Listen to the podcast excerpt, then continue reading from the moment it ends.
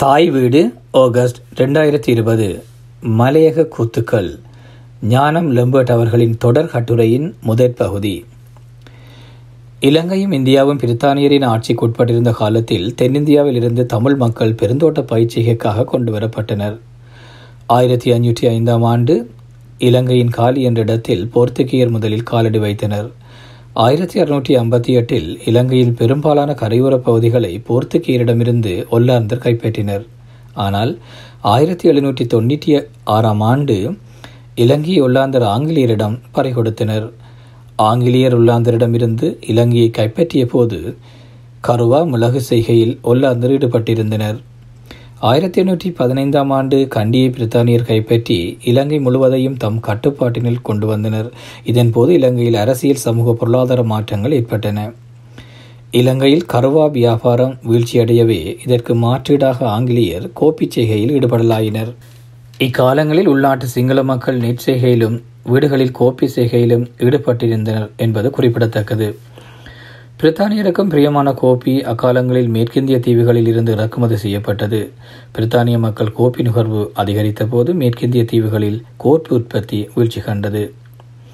அதேவேளை அங்கு உற்பத்தி செய்யப்பட்ட கோப்பியின் வரிச்சலுகை ரத்து செய்யப்பட்டது. இதன் காரணமாக ஆங்கிலேயரின் ஆட்சிக்குட்பட்டிருந்ததும் கோப்பி செய்கைக்கு உகந்த காலநிலையை கொண்டதுமான இலங்கையில் கடல் மட்டத்திலிருந்து ஆயிரத்தி எழுநூறு அடி உயரமானதும் செழிப்பான வண்டல் மண்ணையும் நீர் நிறைந்த நதிகளையும் கொண்ட மலைநாட்டில் வியாபாரத்திற்காக கோப்பிச்செய்கை ஆங்கிலேயரால் ஆரம்பிக்கப்பட்டது. ஆயிரத்தி எண்ணூற்றி இருபத்தி நான்கில் ஜார்ஜ் பேர்ட் என்ற ஆங்கிலேயர் கம்பளைக்கு அருகிலுள்ள சிங்கப்பட்டி என்ற இடத்தில் கோப்பிச்செய்கையை ஆரம்பித்ததாக ஜே பெர்குஷன் கூறுகிறார். ஆயிரத்தி எண்ணூற்றி இருபத்தி ஐந்தில் ஆளுநர் பேர்ன்ஸ் என்பவர் பிரதானியாவில் கோப்பி தோட்டம் ஒன்றை ஆரம்பித்ததாக கேஎம் டி சில்வா கூறுகிறார் நாளடைவில் நோய் காரணமாக கோப்பிச்செய்கை வீழ்ச்சி காணவே ஆயிரத்தி எண்ணூற்றி அறுபத்தி ஏழில் ஜேம்ஸ் டெய்லர் என்ற ஆங்கிலேயரால் தேயிலை செய்கை ஆரம்பமானது என்று டி.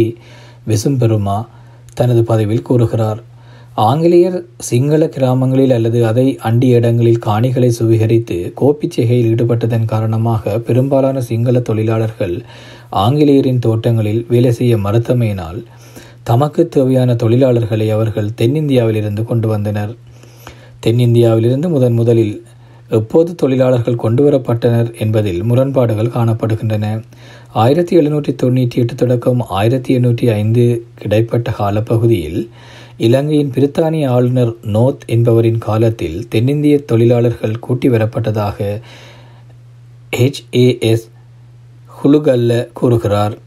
அதன் பின்னர் ஆயிரத்தி எண்ணூற்றி இருபத்தி ஒன்றில் வலிகான்மார் படை பயணிய ஃபோர்ஸ் எனப்படும் படைகளுக்கு முன் சென்று வழிகளை செப்பனிடுவோர் கூட்டி வரப்பட்டதாக சர் எட்வர்ட் ஜாக்சன் தமது report of commission on immigration என்ற அறிக்கையில் குறிப்பிட்டுள்ளார். ஆனால் பத்தொன்பதாம் நூற்றாண்டிலேயே அதிகமான தொழிலாளர்கள் தேயிலை ரப்பர் போன்ற பெருந்தோட்ட பயிற்சிகைக்காக திருச்சி மதுரை சேலம் வேலூர் பகுதிகளில் இருந்தும் வேறு சில பகுதிகளிலிருந்தும் கொண்டு வரப்பட்டனர் பெரும்பாலானவர் தமிழர்களாயினும் தெலுங்கு மலையாள மொழி பேசுவோரும் இவர்களுள் அடங்குவர். தென்னிந்தியாவிலிருந்து வந்த இம்மக்கள் தலைமன்னாரிலிருந்து கால்நடையாக உண்ண உணவின்றி தங்க இடமின்றி வரும் வழியில் பட்டினியால் நோய் நொடிகளால் தரகர்களினால் கங்காணிமார்களினால் நரபலி கொடுக்கப்பட்டும் உயிரிழந்தும் உள்ளனர் என்பது மிக கவனிக்கப்பட வேண்டியது. இவ்வளவு துன்பங்களையும் துயரங்களையும் அனுபவித்து வந்த மக்கள் தங்களுடன் தமது பண்பாடு கலை கலாசாரம் நம்பிக்கைகள் சமயம் என்பனவற்றையும் காவி வந்து இன்று வரை அவற்றை பேணி பாதுகாத்து வருகின்றனர். பண்பாடு என்பது தலைமுறை தலைமுறையாக கற்றுணர்ந்த செயல்முறையாகும். மனித குலத்தின் வாழ்க்கை முறைகள் பண்பாடாகின்றன. ஒரு சமூகத்தின் வாழ்க்கை விழுமியங்களையும் அதன் அர்த்தங்களையும் அவர்களின் பண்பாட்டின் மூலம் அறியலாம். பண்பாடு அறிவை சார்ந்த ஒன்று. இது தலைமுறையாக கண்டு கேட்டு அறிந்த பழக்க வழக்கங்கள் நடத்தைகள் என்பனவற்றின் கூட்டுச் சேர்க்கையாகும். இது அச்சமூகத்தின் அறிவு நம்பிக்கை கட்டுப்பாடு ஒழுக்க நெறிகள் சார்ந்திருக்கும். பல்வேறு காரணங்களால் மக்களின் இடப்பெயர்வு ஏற்படும் போது இப்பண்பாடும் இவர்களோடு எடுத்துச் செல்லப்படும். இவ்வாறு தமது பண்பாட்டு பாரம்பரியங்களை கொண்டு வந்த மலையக மக்கள் பல இன்னல்களை சந்தித்த போதும் தம் சமய நம்பிக்கைகளில் இறுகிய பெற்றுக்கொள்ள நேரிட்டது. தோட்ட நிர்வாகிகள் தொழிலாளர்களின் மத சுதந்திரத்தில் தலையிடாது விட்டமையால் அவர்கள் சமயச் சடங்குகள் விழாக்கள் கலை நிகழ்ச்சிகள் கூத்துக்கள் என்பனவற்றை பேணி பாதுகாக்க வாய்ப்பு கிட்டியது. இவ்வாறு மலேக மக்கள் சுமந்து வந்த பண்பாடுகள் பலவற்றை அவர்களது கலை நிகழ்வுகள் மிக தெளிவாக எடுத்து காட்டுகின்றன. அவை வாய்மொழியாக வருபவை. இவற்றுள் வாய்மொழியாக வருபவற்றை பாடல்கள் சடங்குகள் மரபு வழி கலைகள் நாடகங்கள் இசை சிற்பம் ஓவியம் வழிபாட்டு முறைகள் என குறிப்பிடலாம். பாடல்கள் எனும் பொழுது நாட்டார் பாடல்கள் கிராமிய பாடல்கள் தெம்மாங்கு பாடல்கள் குரவை பாடல்கள் கதைகள் தாலாட்டு ஒப்பாரி என்பன அடங்கும். சடங்குகள் என்பதனுள் பிறப்பு பூப்பு நீராட்டு திருமணம் இறப்பு சடங்குகள் ஆகியனவாகும். மரபு வழி கலைகள் என்பதனுள் நடனங்கள் கோலாட்டம் காவடி கும்மி கரகம் சிலம்பம் ஆகியவை இதனுள் அடங்குகின்றன.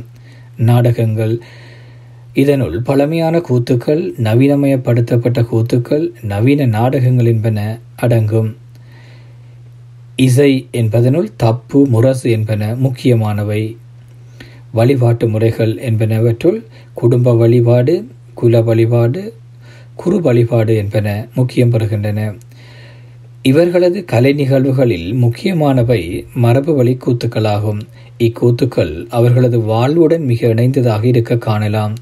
காமன் கூத்து அர்ஜுனன் தபசு பொன்னகர் சங்கர் ஆகியன மரபு வழி கூத்துக்களில் முக்கியமானவை. இக்கட்டுரை தொடரும்.